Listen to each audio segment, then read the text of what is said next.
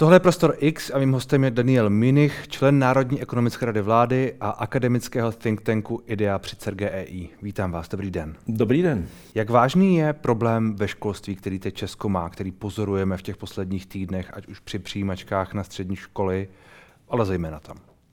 No je obrovský. Teď se změnil trochu tím, že se to stalo celospolečenským problémem, vnímaným médii a spoustou lidí. Dřív tady vlastně doutnal, řešili ho eh, tak menší skupina rodičů, zoufala si nad tím. Já mám teď obrovskou výhru v tom, že eh, děti už jsou starý, takže, a ještě nemám noučata, takže jsem mezi dobí, kdy se tomu mohu věnovat čistě odborně, ale už se zase bojím, až budou vnoučata, že jestli se nám to nepodaří teď udělat, že jsem to kritizoval už před 20 lety, kdy ty děti moje byly v tom věku.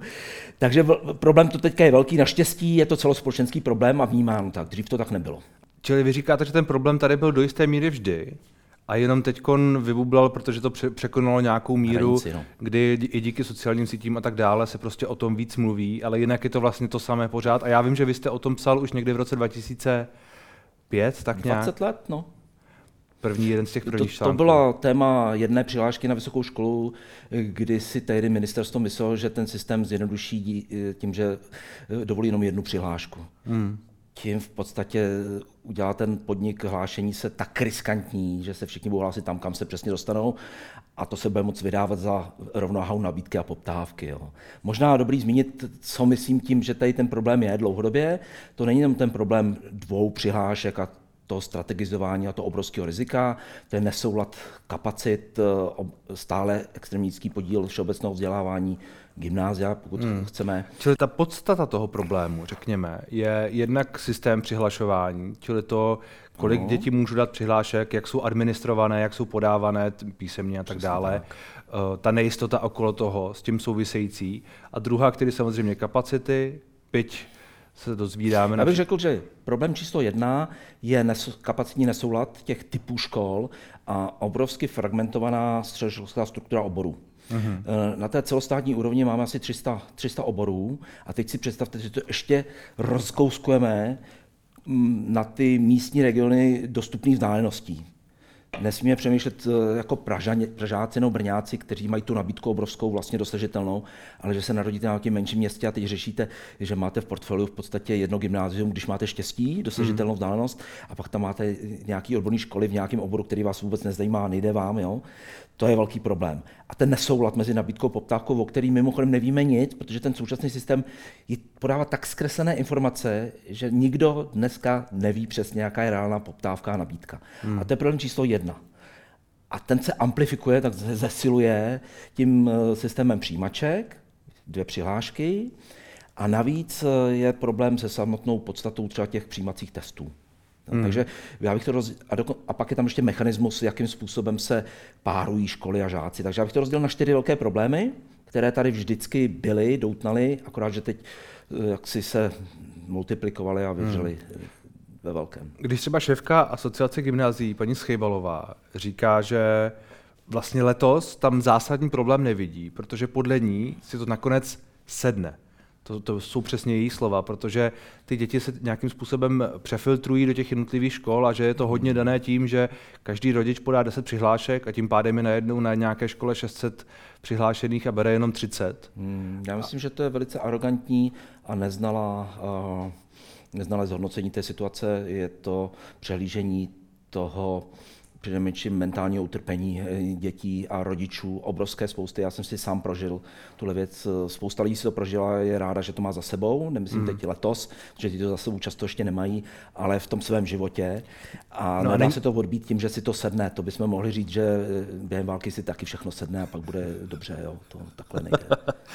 ale um, ta arogance, kterou jste zmínil, a teď nemyslím zrovna nutně paní Schejbalovou, ale já mám pocit, že to je trošku jako typické pro ten přístup eh, možná státu, vlády, lidí, kteří mají tu moc k těm školám a k tomu systému, že to je takové to přehlížení, že to tam prostě jakoby je trochu. A to je vlastně problém číslo pět možná, takový nadproblém tomu říkám, hmm. že eh, si neumíme pořádně vládnout. Když to řeknu že náš způsob fungování státní zprávy není nastaven na reformy, promyšlené, ověřené, Eh, změny systému. on umí jako dělat to, co dělal vždycky, ale jakákoliv změna k lepšímu, vždycky chceme změnu k lepšímu, je pro ně obrovský problém.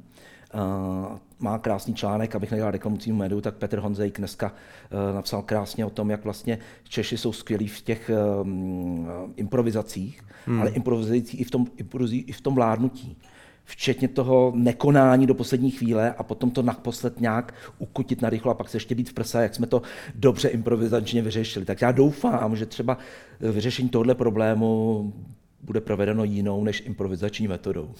To by asi mělo být, že? Zároveň... No, já se bojím, že ne, protože ty zkušenosti jsou většinou špatné, ale buďme optimisti, stále jinak nikam nedojdeme. No a čím to je tedy, že, že, že to takhle je, že si neumíme vládnout, jak uh, říkáte?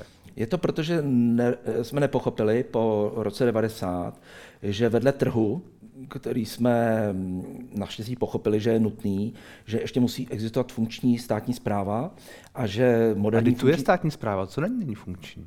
spousta věcí. Já to zkusím zjednodušit. Hmm. Už jenom to, že státní zpráva nedodržuje základní pravidla přípravy zákonů a regulací jo, vyhlášek a tak dále. E, ty pravidla jsou popsány nějakými dokumenty mezinárodními i vládními usneseními, jmenuje se to RIA z anglického, je to hodnocení dopadů regulace, ale já to připodobňuji vždycky k tomu, když se vám rozbije micák v kuchyni. Jo. Nejdřív jdete a podíváte se, co tam vlastně teče, uděláte si analýzu jo? E, a potom e, zjištěte, jakými, jako jsou možná řešení. Jestli zalepíte tohle, nahradíte, vybouráte, zrušíte. Jo? Pak zvážíte, kolik to stojí, jestli to uděláte sám nebo vám to někdo udělá, a pak si takhle vyberete, poradíte se třeba s manželkou nebo s, s někým, kdo tomu rozumí hmm. a učiníte to rozhodnutí na základě, kolik máte peněz a tak dále. Tohle je podobný problém přijímačky, celý ten balík, jak jsem řekl, takže si musíte zjistit, v čem je vlastně ten problém, udělat si analýzu, pak si napsat ty řešení možný, podívat se samozřejmě do zahraničí, jak to řeší jinde, eh, spočítat si, co, jaké řešení by to stálo, skonzultovat všechna ta řešení s těmi, kterých se to týká samozřejmě, hmm. a nejen státní zprávy, ale i těch ředitelů, zřizovatelů, vlastně nějaký reprezentant rodičů, vybrat si tu variantu, je to cost-benefit analýza samozřejmě, jo? není žádný ideální svět, kde je jedno řešení, který je nejlevnější a zároveň nejlepší. No, pak to ověřit a pak to zavést do praxe. A tohle to se ignoruje ve všech případech, včetně balíčku třeba teď, co byl konzolidační jo, nebo důchodová reforma. No, ale mohl bych jít dál, samozřejmě to není problém jako současného vládnutí, to je problém celých posledních 30 let. A pak ty věci dopadají tak, jak dopadají, to znamená, že řešíme problém, který neexistuje nebo je jiný, než si myslíme. Uh, volíme řešení, která uh, nejsou ta ideální, protože často ty, ta řešení vymyslí pouze politici, s nikým je nediskutují a pak se zjistí, že nefungují. Hmm. a pak je těžký říct, že už to zase nechcem, někdy to, tu ostudu jako ty politici jako snesou, někdy ne, takže se často přijímají, ne, jako řekl, um, řešení, která nejsou ideální, někdy jsou ostudná a ty věci nefungují, pak se stahují, lidé z toho mají buď to posměch, je z toho posměch, nebo zlost mezi lidma a snižuje to podle, obecně mm, postoj k samotnému demokratickému systému řízení, protože lidi říkají, na co potřebují demokracii, když je to takový blázinec. No. Hmm. A když jste zmínil ten konsolidační balíček, to, co teď nedávno přijala, přijala vláda, mm-hmm. co se bude tedy schvalovat ještě, změn DPH, daní a tak mm-hmm. dále, to je taky improvizace na poslední chvíli. Není, ne, nebylo myslím, tam že, provedeno to všechno, co jste říkal. Já myslím, že to vláda celkem přiznávala, že to je eh, rychlý, urgentní, dominantně politický rozhodnutí, když to srovnáte s těmi postupy dobrého vládnutí, ta RIA anglicky, tak tam najdete jenom několik kroků, které byly dodrženy Můžeme začít analýza problému, někdy došlo, ale v řadě případů nedošlo. Byť jsou to jednoduché změny, jo, parametrické, nejde o nějakou zásadní reformu, jako reforma přijímaček, mimochodem. Jo. Hmm. Reforma přijímaček je diametrálně složitější, než změnit pár parametrů v několika zákonech. No. Konzultace s těmi dotčenými skupinami, vyhodnocení těch potenciálních dopadů, hmm. Eh, řekněme experimentální ověření těch věcí, které se experimentálně ověřit jdou, a potom nastupuje ten politický výběr až na samém konci, kdy těm, eh, ty experti na stůl položí ty věci a ty politici přijdou a řeknou, já si myslím, že svět funguje takhle a proto půjdu do toho řešení, které stojí tolik a tolik. Tak když to srovnáte, tak moc hmm. těch kroků uskutečněno nebylo. No protože u toho jsou politici od začátku, že? Tam já mám pocit, že oni... Ale to, není, to, to je pořádku, já myslím, že u toho mají být, ale zároveň uh, se mají uh, držet těch pravidel dobrého vládnutí, hmm, hmm. to znamená, mají svůj vládní aparát, státní, který by měl být dostatečně, eh, a často je, dost odborně zdatný na to, aby ten problém analyzoval, případně se to dá externě nechat zanalizovat. Hmm. Když se vrátíme zpátky k těm školám. Určitě vy, zpátky. Vy jste, vy, jste, vy jste zmínil, můžeme se k tomu ještě vrátit, vy jste zmínil uh, těch několik nohou, na kterých ten problém stojí. Hmm. Tak když si vezmeme ty kapacity, um, když třeba pražský radní pro školství říká, že míst na školách v Praze je dost, na středních školách, tak uh, je to pravda, lže, nebo jak to je? Tak podle toho, jak to vemem. Střední škol je spousta, hmm. ale ne na každou chtějí lidé jít, takže možná máme dost kapacit, ale nejsou to v těch oborech eh, a v těch typech škol, eh, kam lidé chtějí jít. Já nemám, nejsem analytik pražský, abych znal veškeré detaily. On dokonce věci. říkal, myslím, že to je, že, že, že specificky na gymnázích je místost. No, eh, tak to se dostane k problému dojížďky do Prahy samozřejmě. Hmm to je další velké téma, jo? Eh, ta mobilita, často i v, je to problém velkých měst. Já se teď bojím, že vlastně začneme řešit jeden ten problém eh, za druhým a že za dvě hodiny ještě nebudeme na konci, jo? což činí ten problém obrovským na to hmm. řešení. Jo? Takže možná bych teď nechal výrok jednoho ne, ne, člověka. No, ono to spolu souvisí, protože pak přišel zase uh, poslanec Lacina ze stanu. Máte pravdu. Možná jste to jsou slyšel. to velice nešťastné a musím říct, že ty politické pohledy na věc jsou často dost mimo mísu. Jo? Hmm. Zvláště na začátku jsem říkal, ten náš systém nedává informaci o tom, jaká je poptávka No ne, no, já jenom, to znamená, že nemůže jenom, říkat, že existuje soulad, když oni nabídce, o poptávce nevíme nic. Já jenom to dořeknu, protože to, co, to, co říkal pan, pan Lacina, byl bývalý místo starosta Prahy 6 pro školství, je, když se někdo přestěhuje z Prahy ven, tak si to má rozmyslet se vším všudy. Lidé chtějí dům se zahradou, ale už nepřemýšlejí o kvalitě školství. To si mají rozmyslet a nečerpat jen bonusy a mít kvalitní bydlení se zahradou, ale i kvalitní školu v Praze 6. A on právě říkal, že tam měli problémy, že se děti někde z Rostok hlásily do školy na Praze 6 a že pak logicky tam není dostatek míst. Čili tohle je problém, který tam reálně je, podle vás. Tak já si myslím, že mm, tou výhodou e, demokratického systému a toho mm, svobodného života je, že lidé skutečně si mohou volně rozhodovat, kde budou bydlet, kde budou žít a že vzdělávání je veřejná služba, která by měla být nabízena řeknu absolutně, ale téměř, bez ohledu na to, kde se narodíte a komu se narodíte. Je to zodpovědnost vlastně toho státu. Eh, bohužel ten systém fragmentoval mm, tu zodpovědnost za zajištění těle těch věcí na entity, které jsou příliš malé a často nemají v ruce nástroje, kterými by to mohli řešit. Myslíte obce? Kraje. obce a kraje. Hmm. Jo? Na jedné straně máme ze zákona, když se přečtete zákon, tak to krásně zní, kdo má jaké povinnosti, co všechno musí zajistit ve vzdělávání. Jo?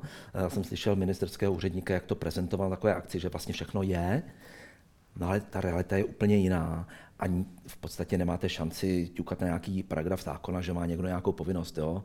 To je jenom taková, takový pozlátko tady, ale ni, reálně to nefunguje. Hmm. Uh, co tady s tím? Chápu, že tak zkusme banální to, lehká otázka, to postupně ale... rozmotávat, zkusme hmm. to rozmotávat po těch jednotlivých balíčcích, jak jsem říkal na začátku. Pojďme zač- začít u těch kapacit, o kterých jsme teď mluvili. Možná. Eh, zkusme je přijít rychleji, já navrhuji aspoň za sebe, protože tam je řada dílčích řešení, neexistuje jedno plošné řešení. Eh, je tam na jedné straně to nejjednodušší, to znamená dobrá vůle těch zřizovatelů, eh, kteří sami, řeknu jednoduše, předělají třídy z jednoho typu školy na jiný typ školy, samozřejmě mhm. musí najít vhodné učitele, to už může být samozřejmě problém. Mohou v extrémním případě dokonce eh, postavit eh, dočasně kontejnerové školy, což dneska při současných technologiích vlastně jde. No, za, za, rok se, za tři roku se dá skutečně dobudovat několik jako kontejnerů a dobudovat třídy. Musíte k tomu samozřejmě stanat samozřejmě učitele, hmm. jo? To vždycky potřeba na to pamatovat. Eh, já bych tohleto eh, řešení vůbec nevylučoval, protože skutečně jde, eh, když nejde o život, jo, u léku, prostě u první pomoci, tak taky neřešíte je, nějaké detaily, prostě chcete zajistit tu, ty kapacity hmm. i způsoby, které nejsou úplně ideální dočasně. No a potom je to zřejmě větší tlak e, v rámci zákonu ministerstva.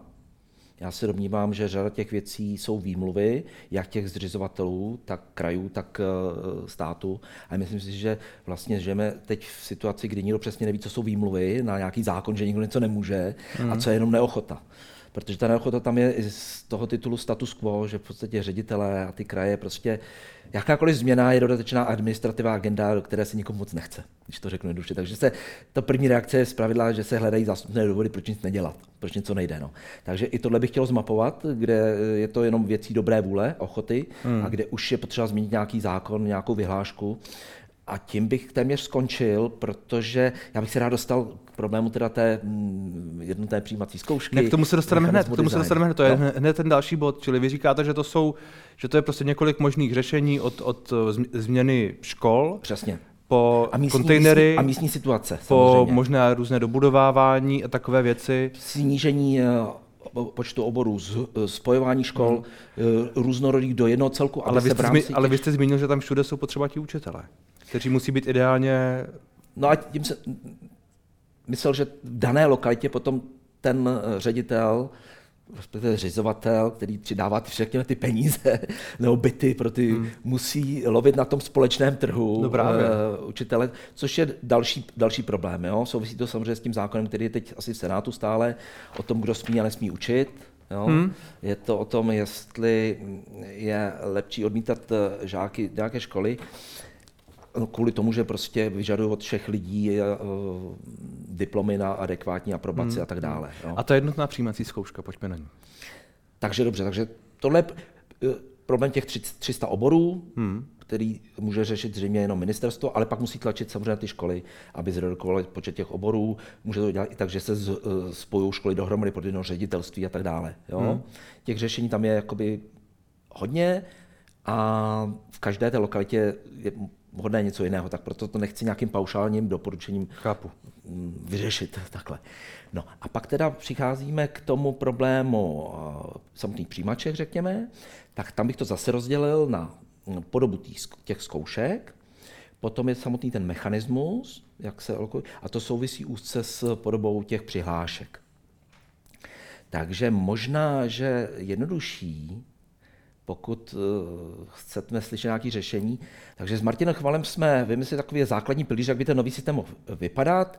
Uh, ten nový systém prostě musí pracovat s tím, že máme výrazné převisy po některých typech škol a že řešení, která se nabízí a která v jiných zemích se používají, jako loterie například.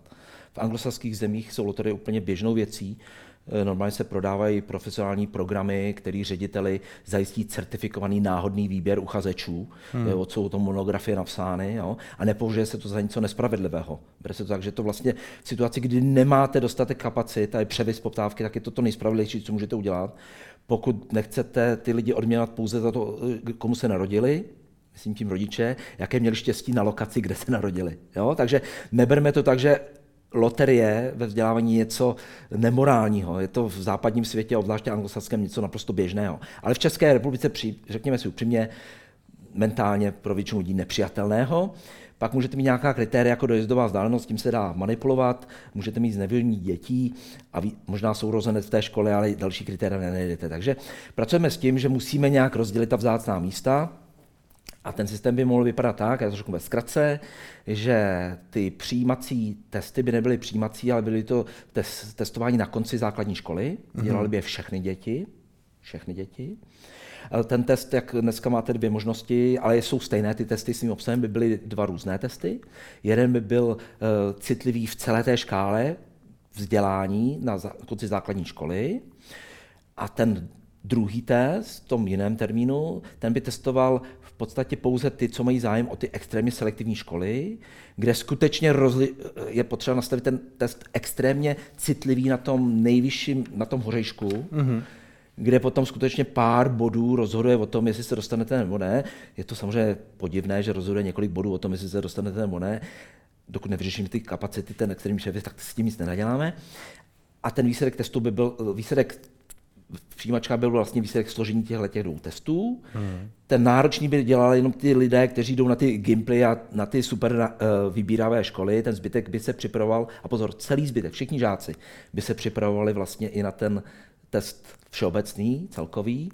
To znamená, že v devátých třídách by všechny děti se nadále učili, ne, že se malá skupina, menší skupina, polovička dětí připravuje na, na tyhle ty testy a zbytek tak nějak trochu pospává. Jo.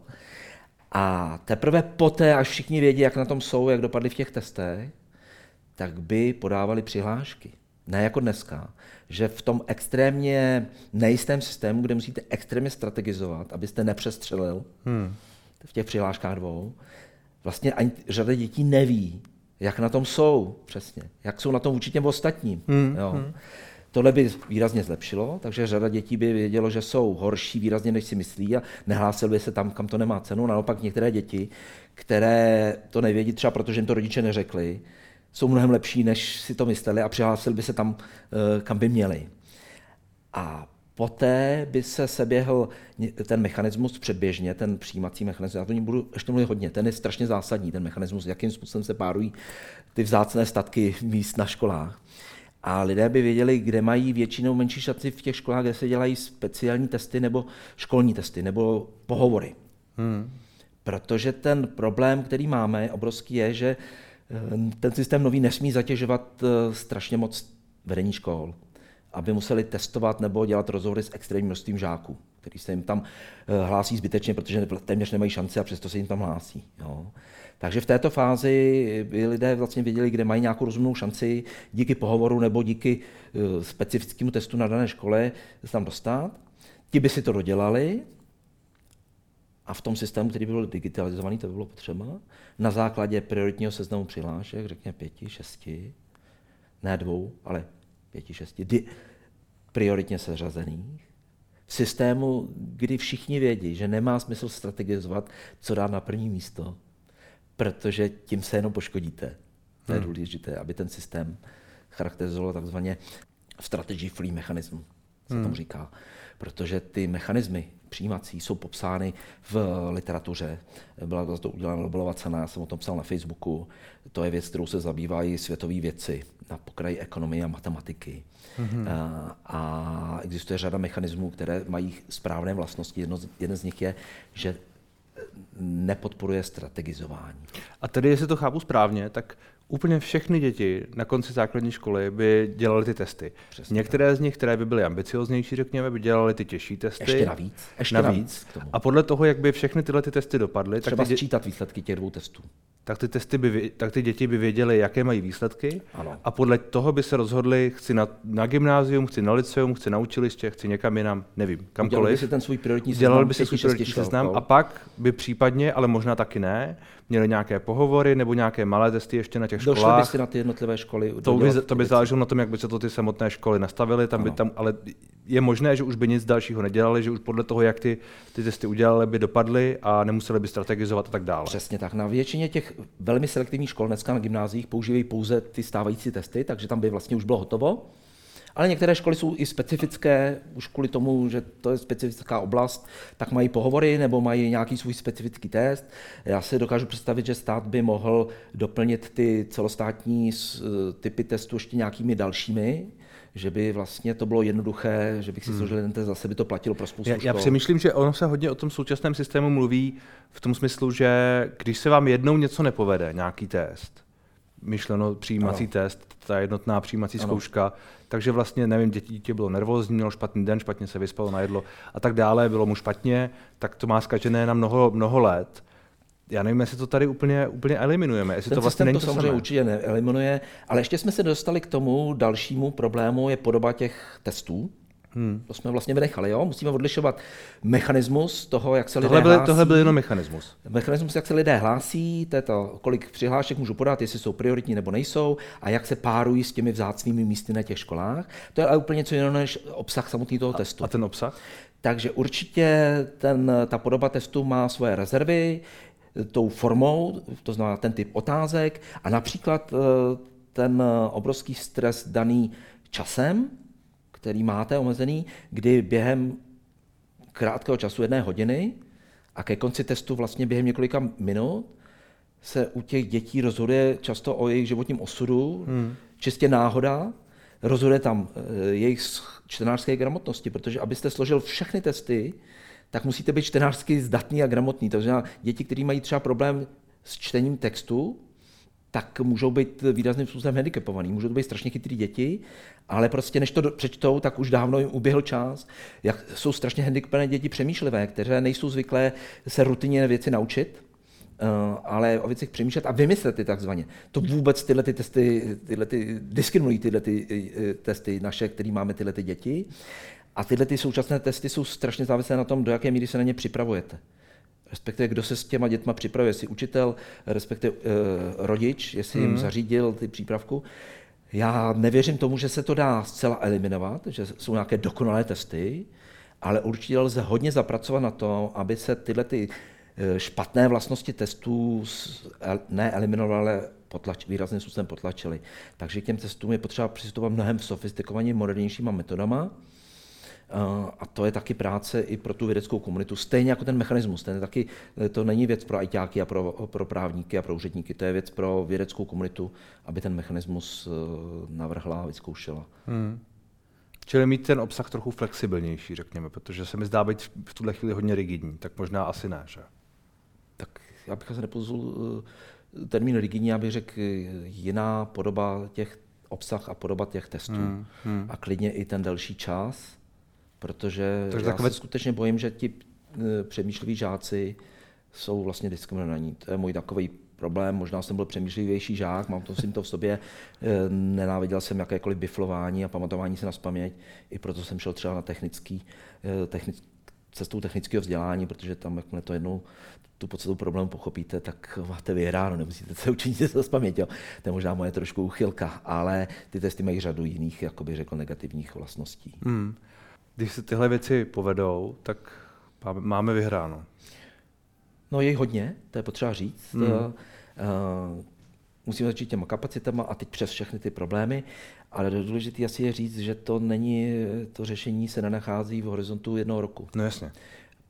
Řada těch věcí vyžaduje změny zákonů, řada vyžaduje nějaká výběrová řízení na IT systémy, ale eh, ten... A máte pocit, že se aspoň jde nějakým směrem, že to, co, to, co říkáte, že to někdo vnímá, že nový ministr školství Mikuláš Beck například, uh, protože teď předtím byl pan, pan Baláš hmm. a člověk by řekl, že se trochu zdá, že ten rok s panem Balášem byl trochu ztracen, ne nutně, že by on nic nedělal, ale že se možná pro, pro tohle téma to nic, nic nedělalo. Tak my jsme ztratili 10 let, jo, takže... Ztratili jsme asi daleko víc. Jako, no. ale, ale takže třeba, že třeba teď tam je někdo a obecně, že to téma je vnímané i kvůli tomu, jak je teď hlasité, že, že skutečně třeba to, co vy říkáte, nenutně přesně to, ale aspoň ten směr, že se, že se jim nějakým způsobem jde. Já myslím, že minister to vnímá stoprocentně, určitě. Eh, vnímá to i jako svou prioritu, asi to i zaznělo, já jsem tu tiskovou konferenci ano, nesledoval. Ano a že i ten jeho myšlenkový pohled, například uh, zbytečně příliš moc oborů, malé školy, no, ale on, příliš... On zároveň mimo jiné říká, že by měla být delší povinná školní docházka. To bych... No, ono se toho týká docházka taky se to vlastně týká, protože to týká kapacit. Hmm. Část těch dětí, které vlastně nedokončí, nejdou na tu střední školu, respektive nedokončí, tak ty, jak si tam by přebývali, respektive by uh, žili další místa, ale to je problém, většinou tyhle ty děti, to jsou děti, které jdou uh, na učiliště nějaké, hmm. kde těch kapacit je dosta dost. Opět zase, ono v tom celonárodním měřítku je to něco jiného, než na v té místní uh, úrovni jednu věc, kterou jsem vůbec neřekl, že stát musí taky začít sledovat, monitorovat ty kapacity. To jste zmínil. Ne, ne, no, já jsem to neřekl, já jsem řekl, že musí, to jsem ani vlastně neřekl, musí mít data hmm. a musí z těch dat vydestilovat informace pro ty zřizovatele a pro, a pro ty školy samotné. A dneska to nemá, jo? Ukazatel uh, kapacit v datech státu nehraje vůbec žádnou roli, protože je zastaralý a nikdo neví, co vlastně znamená. Jo? A to nechme stranou, protože my jsme se nikam nedostali. Ne, tak ono tam těch problémů je prostě tolik a Přesně asi je potřeba, aby se hlavně začali a, řešit, protože to je na dlouhou pozor, trať. Uh, já mám pocit, že neexistuje nějaký jednoduchý řešení, který hmm. by zajistilo, aby příští rok už uh, přišla velká úleva. No, jo? možná demograficky to tak ale bude, ne? Protože ten příští rok... No nějaký velký pokles tam není, podle mého názoru. Ta panika vyvolaná letošním rokem vlastně bude ještě znásobená. Hmm. Těžko ty lidi uklidňovat, když máte dítě a víte, máte pocit. Přitom, že stačí, že máte pocit, že jde o zásadní rozhodnutí v jeho životě, tak prostě vás nikdo neuklidní. No, když znáte tu realitu okolo, hmm. obrovské množství nejistoty. Já jenom bych chtěl prostě varovat, že to nemá jednoduché řešení a rychlé hlavně řešení. Hmm. Ale na druhé straně, pokud to nezačneme řešit hned, ve smyslu hledat to řešení, a teď se vrátím k tomu, co jsem říkal, eh, hodnocení dopadu regulace, ten zavedený standardní proces dobrého vládnutí, pokud ho nenastartujeme teď, ten hmm. je otevřený mimochodem, jo? že je spolupráci, otevřenou spolupráci a diskuzi odborníků. Ti politici musí nastoupit až na konci, až budou na stole tři, čtyři řešení, nějaký subřešení. Hmm. Je, nesmí se do toho ty politici vmíchat teď, protože to skončí špatně, protože přijdou s nějakými absurdními způsoby řešení na rychlo, budou se chtít zavděčit a skončí to špatně a lidé řeknou, my už nechceme vůbec žádný řešení, my jako hmm. si to, bohatý si to zaříděj a ten zbytek chudáci ty, ty nebudou slyšet. No. Hmm. Tak na to nastartujeme. Já vám děkuji za rozhovor. Také děkuji moc.